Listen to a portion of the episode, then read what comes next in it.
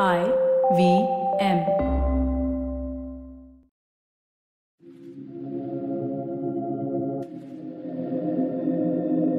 This is Audio Gyan, and I am your host Kedar Nimkar. Welcome to a deep dive into the minds of luminaries from the Indian creative world. Today we have Nishant Chaudhary with us on Audio Gyan, one of the senior most uh, product management folks whom I've worked with and uh, is a good friend. Currently, Nishant is heading the product at FreightTiger, previously at Book My Show. He's from IIM Lucknow. Yeah, he's also Vipassana Sadhak, uh, doing a lot of proactive projects globally. Welcome, Nishant, uh, to Audio Gyan. Thanks for joining in. Hey Kedar, it's a pleasure to be here. I'm I've looked forward to being able to contribute to the good work that you're doing. So I'm really happy to have this conversation with you. Awesome, awesome. This is actually episode number 227. So before we begin, like just a small plug that do listen to episode number seven, which is called Nuts and Bolts of Product uh, with Subramanya Sharma. I guess uh, that's the only one where I did with a product guy. So yeah, let's let's see how this uh, unravels. And the topic which I've kept is called blurring lines between product design and product management. So because I, I've been uh, looking at some patterns where designers are actively contributing to product product managers are learning Figma. So we'll just try and explore that. Absolutely. It's a fascinating topic. And just so folks uh, know, I've been leading product and design teams for the past uh, four or five years. And so have had a chance to work very closely both with PMs, PMs of course, but also with designers and uh, at least built a point of view on how the two should interact. Yeah, sure. So uh, I have actually like before we jump to the main questions um, typically i did one series called where are the designers और उसमें थोड़ा fun angle था where I did some rapid fire rounds and I think it's a good plug or good segue to get to the main questions just as a warm up round, uh, especially with friends. So, are you ready for like a rapid fire round? Fire away. Awesome. So, these are really random, okay? And let's see. Uh, and some of them I'll double click in the conversation later. But yeah, sure. Uh, favorite Vipassana center? Ooh, Bodh Gaya. Okay. Your favorite designer in India, outside India, anybody? Well, besides you? Wow. Wow. uh, no, seriously. Favorite designer? well, actually, uh, there is a young designer who's mm-hmm. got no frills that I have worked with. His name is Sankalp. I oh. think uh, from a from a working as a product manager, eh, I have been delighted by how clean a slate he is, a clean a canvas he is, and he imbibes and hears everything and then converts what you're saying into fascinating designs. Awesome. I've been trying to poach him for many some time now. Yeah, but your favorite book? Oh, that is a difficult. It's very difficult to answer in one word, but uh, I mean, in, in one uh, one book, uh, I can I break it down into two parts. Yes. F- uh, fiction, my favorite book is The Squirrel and Chipmunk by an author called David Sedaris. And um, I guess in nonfiction, the one I, I'm going to call it favorite because that's the book that I have read or reread the most amount of times. That's called uh, Cultivating Inner Peace by Dr. Paul Fleischman. Okay, cool, cool. So, what does design mean to you in two words? Two words. Awesomeness.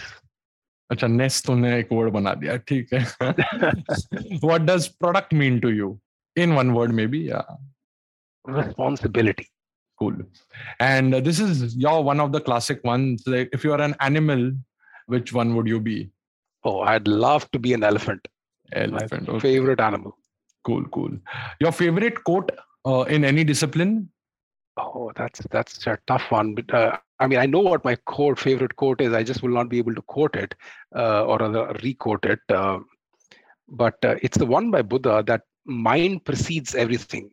You you become what you think, or you are what you think. It's somewhere around those lines, but that's the essence of it. Awesome, awesome. Okay, now coming to the app world. Any new app that you found out was cool? Any favorite app you have? Those are difficult questions, Kedar. Yes, Audio Gyan is like that. I actively imagine a life where I don't have a smartphone with me. So Okay. to uh, I think uh, So, okay, okay. to- Then then I'll to- skip to to- the next one. yes, I don't want to commit to an app because they're all pains. I mean, no Hmm. matter how well developed they are, uh, these days Swiggy has helped me gain a lot of pounds. But uh, no, man, Okay. So then any app you hate the most that's simpler? no. Why go into love and hate? Let's just get out of that whole system.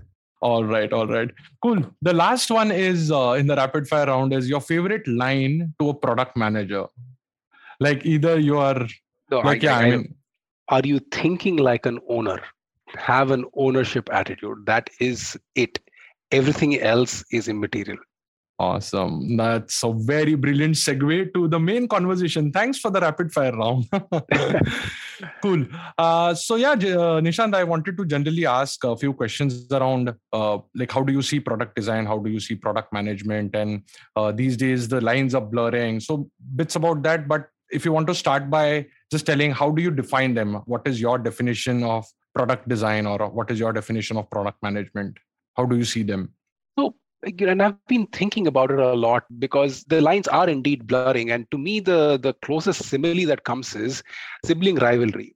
Product designers and product managers are brothers and sisters or brothers and brothers in the same family. They want the same things. They get the same support yet they are different yet they fight amongst each other even though they're all aligned towards the same thing. So it's you know that's that's the best analogy i can come up with is this is sibling rivalry.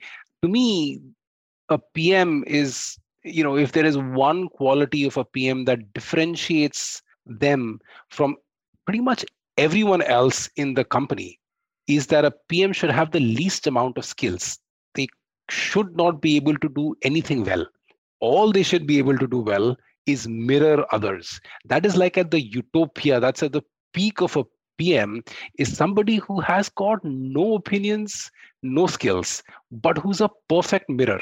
And you know how difficult that is because it's to reflect what an engineer is telling you what a customer is telling you what a designer is telling you without actually adding anything to it or subtracting anything from it and to kind of make it easy to consume.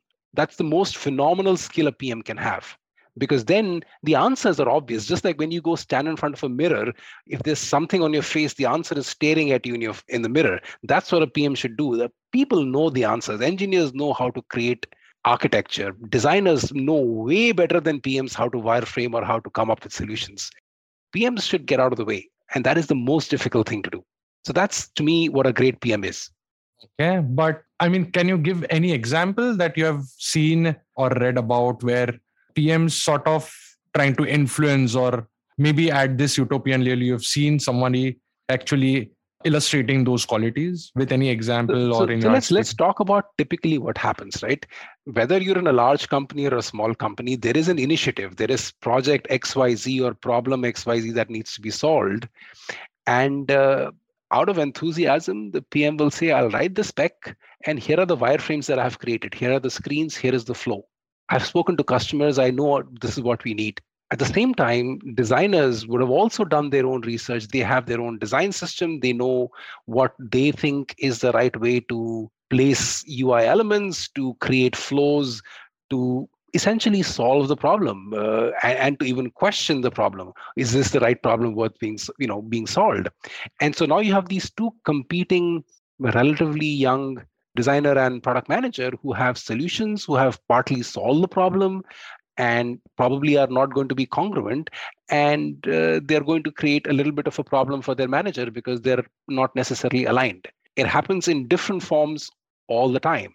I mean of course assuming these are sincere product managers and designers and not just doing their job because pesa milta does that does that resonate do you, do you see yeah, that happen yeah, yeah, yeah, yeah. Obviously, it's a classic case. It's almost everyday case. Yeah. because then the PM says the designer is not following the wireframe I created, and the designer says, Who the hell asked the PM to create the wireframes? I'm not here just to put lipstick on a pig or you know just to put colors and make it pretty. There is a whole method to this. There is a whole research methodology. Here's what I have come up with. And it essentially what happens is this pressure of a deadline, and one or the other will give in and kind of that that resentment will continue because the lines were never defined well on who should own what.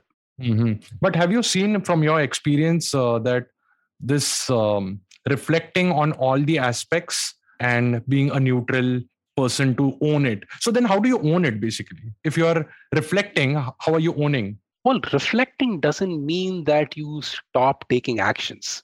There's a big difference.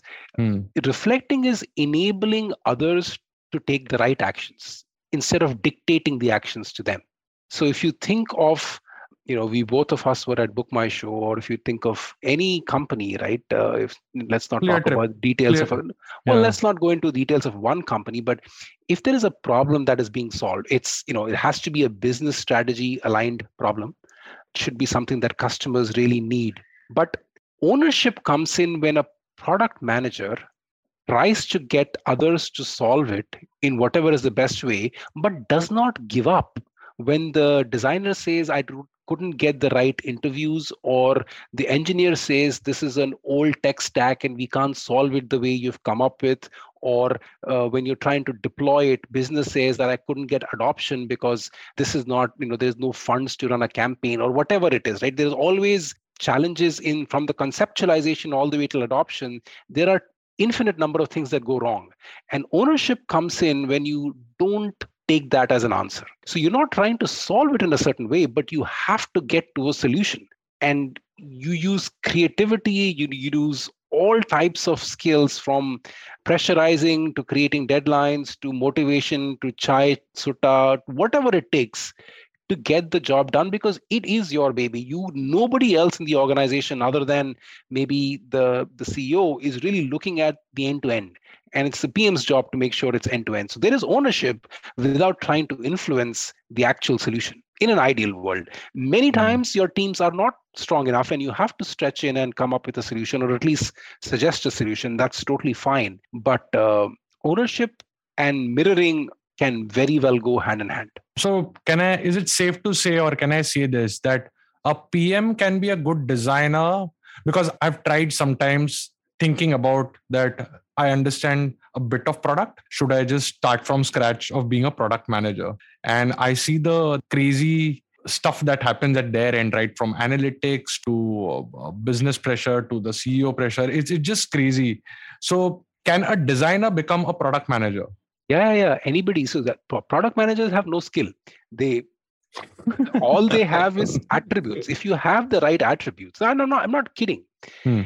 if you have an ownership approach if you have humility you know if you're willing to be high energy to be a mirror you know these attributes. You can be and i have worked with chartered accountants with doctors with architects who are pms they've got nothing you know technical like digital product pms who've got no understanding of what engineering is about but they can really help engineering teams and design teams and business operations teams and marketing teams to create solutions absolutely. You have these attributes. If you as long as you have these attributes the other things whether it's running an analytics report or you know whether it's working with data scientists or whoever it is right? They can all be taught like those basic skills can be taught or somebody else can do it for you. But the core the ownership attitude plus these common sense and humility these things are critical for a pm they are not so critical for a designer in fact Hmm. uh, you know uh, uh, if a designer is opinionated or can be a little eccentric that's totally okay. Because what they're coming up with is you know creativity. Uh, i've worked with very professional designers who have no airs about them but also you know there are also designers who are eccentric for lack of any other word and that's okay. That as long as they're delivering on the disruptive new paradigms of interaction or visual design whatever they're working on that's totally fine. But if a pm is an eccentric guy or girl that will create a lot of problems. Hmm I would like to add this to the disclaimer also. I mean, yes, it's good, or yes, it's fine if it's eccentric, but it's not like a healthy spot to be in, at least at a leadership level or generally as an individual contributor being a designer, because that has also fueled a different side, sort of conversations in the design world where the maturity lacks and then it all becomes about design whereas you are just another cog in the entire system right so so that's well, I just want to plug that yes in. yes i mean there is I, I i don't want to perpetuate the stereotype of a designer diva yeah, but uh, but i was just trying i was trying to make a point got on it. the differences and to your earlier question kedar i mean background me there's a thread going on who is the right product manager i can you know give you as an example Hmm. and uh, there's actually a wonderful book that can help you understand or anyone who's listening understand about it uh, to me a product manager is is an instance of a coach in many ways and uh, the trillion dollar coach is a book Hmm. about this gentleman called bill campbell that's that you know bill campbell probably was the world's best product manager slash coach so you know i'd encourage folks to read it Yeah. Okay. Got it. I think I have it. You only gifted me, I guess. could be very likely Yeah. cool. But overall, so I mean, the one of the reasons why I wanted to do this uh, episode on product management also because it's relatively a new phenomena. I mean, uh, we had Make My Trips and we had Book My Shows of the world, uh, but they were still not considered or perceived as uh, product product. Like they started off call centers and then slowly they they were still to a certain extent service based, and now with like in the last 10 15 years uh, you'll see the product word being coming in. So there is a new breed of talent which is being developed to do that. So nishant uh, typically we also see like designers falling in love with like the solution uh, rather than the problem itself. Like in that context what role would a pm play in? Because i've seen a lot of pms also and a lot of designers also. And for that matter it's a very natural instinct that if you crack something you're so attached to it you so love it that you want to see this through. Uh, and i have personally faced that many times. So how would you respond to that? Any any instance or any reflections on that? Absolutely. So, just like ownership is a critical contribution of a product manager, protecting the problem is the next uh, contribution. So, not falling in love with problems. I mean, product managers are the last frontier of protecting the right problem to be solved and staying as far away from the solution uh, whether it's coming from your CEO or founder or from the business priority or whoever it is that has dreamed up this fantastic solution that may or may not work, it's the product manager's job to keep everyone honest about the pros and cons of multiple solutions to stay honest to the actual problem that you're trying to solve the impact of the problem on the customer's lives the reason why you picked that problem over many other problems and to kind of stay focused on truly solving the problem not coming up with the most fanciest uh, technology or design driven solution and then uh, kind of superimposing it on everyone. Yeah but how do you stay true to that? I mean like is it a practice thing? Is it an experience? Is it are there like any tips and tricks to just stay like focused on the problem? I mean yes. you bring So- it up all always in every meeting you just surface that without being annoying. Yes you have to remind like guys why are we doing this? And you have to be a little bold. Uh, i've seen young product managers really piss off senior leaders by asking why. Like why are we doing this? What's going to be the impact like why did you prioritize this? And a lot of times and i've unfortunately i've seen folks get annoyed and uh, initial pms when they do this they feel that they have caused a lot of disruption and they feel either guilty about it or they start to curb their line of questioning. And to, to a large extent this also applies to designers because they are equally curious to understand why. But i can tell you that is the most valuable contribution because it keeps everyone honest there are so many features that have failed because nobody asked that question why everyone said oh because upar se aaya hai or XYZ is passionate or somebody else is the exec sponsor. So we just have to do this. Or in terms of SaaS companies, because this big customer has said it, so we have to do it. Nobody spent the time trying to think through what really is the reason why you're doing this. And sometimes it's okay to do something just because somebody who has a bigger title than yours has demanded it a lot of times, those who have a bigger title than yours or who are the founder have the right insight and have the right reasons, but it should be articulated if it's not articulated, if it's swept under the carpet, then it can cause a lot of challenges. Mm. I think one of the attributes then is also articulating the problem statement correctly and permeating it through the organization because then you are bringing everyone on the same page that, hey, this is the thing which we are solving. Absolutely. Yeah, yeah. Cool, interesting. And we see a lot of designers also, especially like me. Actually, no, wait, I'll, I'll before I jump, uh, I have this classic question which I ask all the PMs uh, when I'm interviewing them that how do you say no? And as like we are inspired by Jonathan Ives of the world, where they discuss sacrificial no and a lot more jargons there. But it's an important quality to say no because then you're just overcommitting or you are just bloating with features or you are then you're just having a lot of pressure where you don't get time to think also and go deep into the problem. Now for a company who wants to go wide yeah you can say yes to multiple things but those who want to go deep you have to say like very bold no's. So any any again tricks Yes, to uh, say no? this this is now you're asking now you're in the right that's a great question to ask.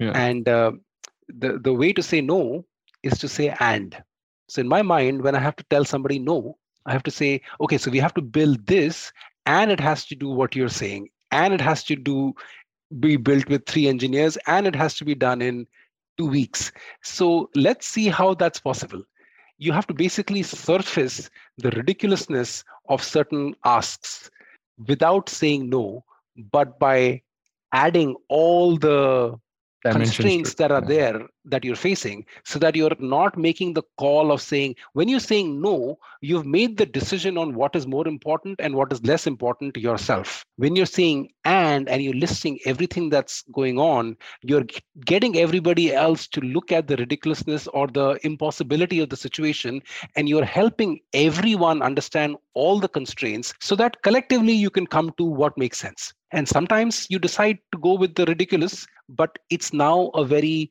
conscious deliberate choice because you've made the consequences very clear to everyone. So don't say no say and. And if you can remember it it works wonders. In any meeting you can politely say oh so we have to build this and by tomorrow also do this and also have this. So the ridiculousness becomes very apparent. Wow.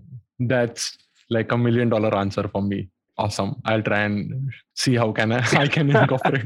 well I, I, i'm definitely oversimplifying it but you see the point right you can you can deliver it in many ways but when your team is already stretched when the engineering team wants to work on the technical debt but somebody else wants a feature for a customer and there are only one pod available to do both so you say okay we'll do this and we'll not work weekends and we will not sleep and we will still deliver high quality and it'll still be on time it's not going to happen so you help prioritize i mean pms have to help prioritize but by just saying no uh, you build your ego you create enemies and you create a lot of bad blood by helping those because people are, who are asking for features are coming with very valid reason or who are asking for solutions you just have to get them to the same page Got it. Got it. Cool. So priority ke upar, I'll have the last question, but just before that, uh, we uh, we see a lot of designers. At least I have seen, and in fact, they're like me as well, uh, who have over years like gained some experience and and uh, talk the same language as the product does. Right. In fact, I have been telling my designers to talk the language of engineers because that's where the uh, if if they understand what is position absolute and position relative and what is a bottom sheet or what is a native modal window i think the conversation becomes smoother right so Yeah. again any is there a product language uh, which designers can probably imbibe and talk to product folks and vice versa to just be on the same page I I can't think of anything. See, uh, the ideal product language would be whatever language you speak, right? So PM should be able to connect with designers when they're talking about redlining or bottom sheet or whatever it is, uh, and with engineers when they're talking about performance constraints or threads or whatever it is, right? I mean, because you're trying to you're uh, as close to being neutral as possible. So No, so what I meant was uh, uh, sharing the same vocabulary in a sense. A designer maybe too eng- and and that's why the lines of blurring is what I'm struggling with. So Yeah. a designer might have like a more advanced thought process of what is closer to the thumb, what is accessible, bunch of stuff in the design world, color theory, and so on and so forth. Whereas the PMs is working with metrics and what is the use cases. So these these are keywords, right? Which if I interpret correctly, I'll be able to solve. If those are sort of not in the dictionary itself or in the mental model itself, then you're now these days OKR as a word is coming in. So that's what I'm talking about. Is there anything like that which which helps to bridge the gap between a designer and a product person? I think the any functional role, whether it's a designer or an engineer or a marketer or an operations guy or whoever, as long as they're doing their job well using their language and their constraints and really being true to whatever is their functional role, uh, that's great. Now, if there is somebody who wants to switch over from a functional role, from a designer to a PM, they should learn to let go of their jargon as opposed to learn a new jargon. So there isn't really a PM vocabulary as much as there is functional vocabulary. And if you're moving, if you're blurring the line between a designer to a PM, reduce the amount of design specific terms or language and that will help bridge the gap and that will help you transition if you want to but why would a designer ever want to be a pm makes no sense i don't know, I don't know. Uh, yeah. I want to be a designer in my next life. I wish i had those skills in this life. But uh, hmm. cool. I think uh, the last uh, question which i have is um, any best practices any frameworks that you follow to bring in? Because uh, say like jobs to be done kind of a framework or this RICE framework. All these just puts things very objectively. So if you have to build a very i don't know whether it's a word also like a product centric company culture. Do you have any any experience about using these frameworks much more efficiently or at which stage of the company these would be helpful and any any frameworks that you would recommend? That's a tough question. It's got too many things going on in it. Let me break it down. Sure. Uh, you're talking about building a company culture. Hmm. that's product centric, but culture as such also keeps on evolving, right? So when you are a startup and there are six or seven of you in a room, that culture needs nothing. It's already there. It's you know it's who however you work. But when you become 50 or 100 then yes you have to start investing in it and when you are even bigger you're you know thousand or multiple countries it's taken a life of its own to be able to influence that by just a framework is something that I haven't done, or uh, I don't know how it can be done. But I think if somebody was to ask me this question in terms of I have to build this in my company, my advice would be culture starts with each individual. It's it's everyone's responsibility. And most companies have a certain ethos a certain set of values that they want to stay true to. And uh, as long as every individual is really trying to do that in whatever role that is. So if it's a company that is customer centric and that's the culture that everyone wants to build, then in every function, if every individual truly tries to understand what the customer's pain they're trying to solve, you know don't think about i will influence xyz and build a culture because i'm doing my job they are not doing i have to influence them. As long as you can limit it to i really want to understand and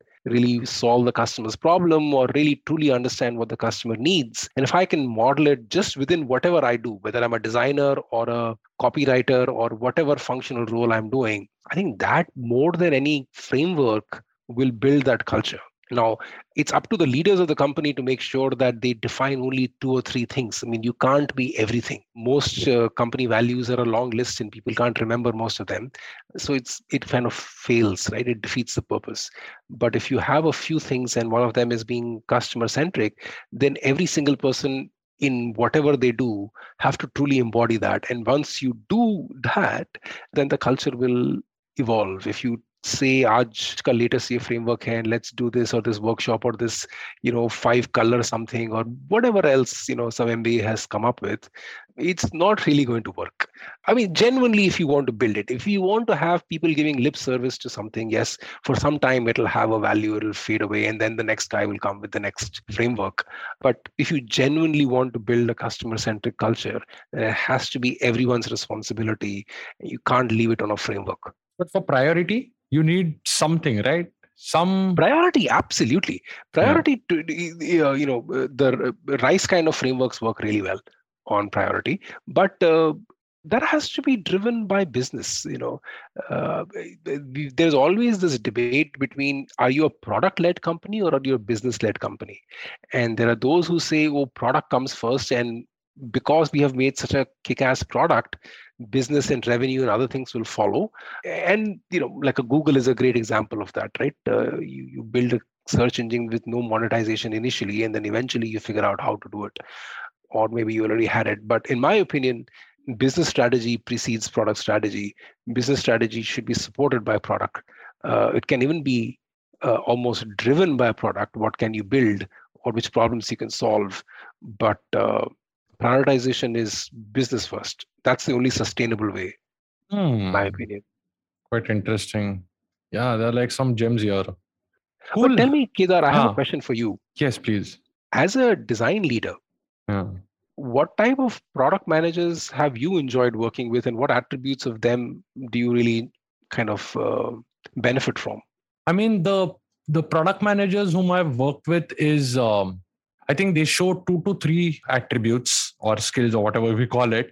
But one is generally shielding or guarding what we are building at the moment, right? For example, there could be 10 business priorities, and uh, the product manager is probably able to distill them into two to three which really matter to the user or maybe all of them matter but then they are coming in a in a priority right so those pms who have guarded that is one um, trait which i've enjoyed working with and second i would say is um, who have articulated the problem very nicely who are who are working along with the designers actually what you said is is what I've have happened to work with few of the PMs who have done that well. Uh, so that's why we're not going for that one solution or two solutions. In fact, I've been recently saying a lot about this. Like, let's come up with like 10 solutions for the same problem and then figure out which has a better high impact and low effort kind of a model. So those are the two things which uh, I think I gather right now.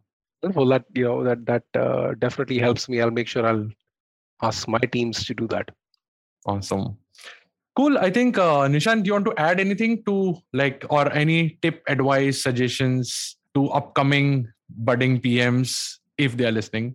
Uh, not you know maybe a warning that you don't know what you're getting into. a long career as a PM or a PM leader is a difficult one because you get blamed for a lot of things that you have no control over. So it sounds glamorous initially that uh, you are the CEO of a product or all sorts of things that people make up. The the reality is you get to do a lot of work that you have little control over and you get blamed for a lot of things that you can't really solve. It's rewarding for a certain type of people who are okay with a lot of ambiguity, who are okay with a lot of confusion and who still like helping others because at the end of the day that's what a pm is doing. When i said a pm doesn't have a core skill set that is because they're not really adding direct value in, in a functional way they're adding value indirectly. So if you're willing to help if you have that that attribute and if you're willing to lead people who don't know what they are doing in the larger scheme of things uh, then this is a good role for you Right. Thank you. On that note, uh, we'll end this. Uh, thanks, thanks, Nishan, for giving your time. It was wonderful talking to you. Thanks for having me here, Kedar. Awesome. That's it. And that's it from today's Gyan session. For show notes and more Gyan, visit audiogyan.com. If you like this podcast, please don't forget to check our other interesting podcast on IVM Network. You can listen to us on IVM Podcast app, ivmpodcast.com, or any of your favorite podcasting apps. To stay tuned, follow us on Twitter and Instagram at IVM Podcast. And if you wish to connect with me, I am at AudioGyan Moments on Instagram. Until then, take care.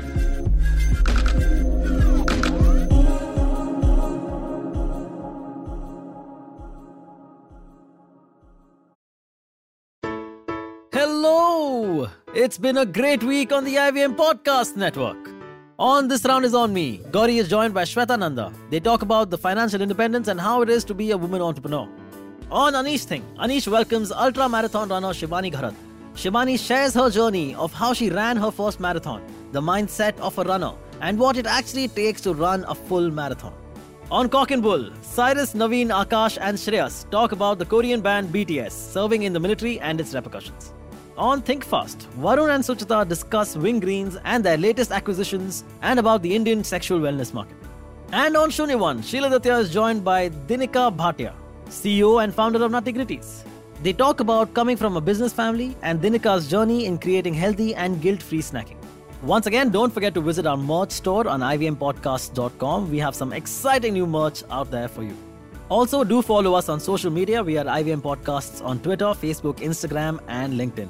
And do remember to spread the word about these shows and any other shows you might be listening to. Appreciate them, rate them, and review them wherever you are listening to them. You can also check out all our other shows on youtube.com slash IVM Podcasts. And finally, we would like to thank our sponsors this week. Volvo XC40 Recharge, Bumble, Heads Up for Tails, Kotak Privy League Program, and HDFC Mutual Fund. Thanks, guys. Without you, this would not be possible. Do you often find yourself surrounded by conversations about Web3, blockchain, NFTs, DAOs? What are these terms and how do they affect our future on the internet? So many questions, but don't worry, we've got answers to all your questions. Hi, I'm Eklavya Bhattacharya, and on our show Future Proofing, we try to decode the impact of these future technologies on various industries with experts and tech enthusiasts. Tune into new episodes coming out every Thursday on the IVM Podcast app and the website, or wherever you get your podcasts from.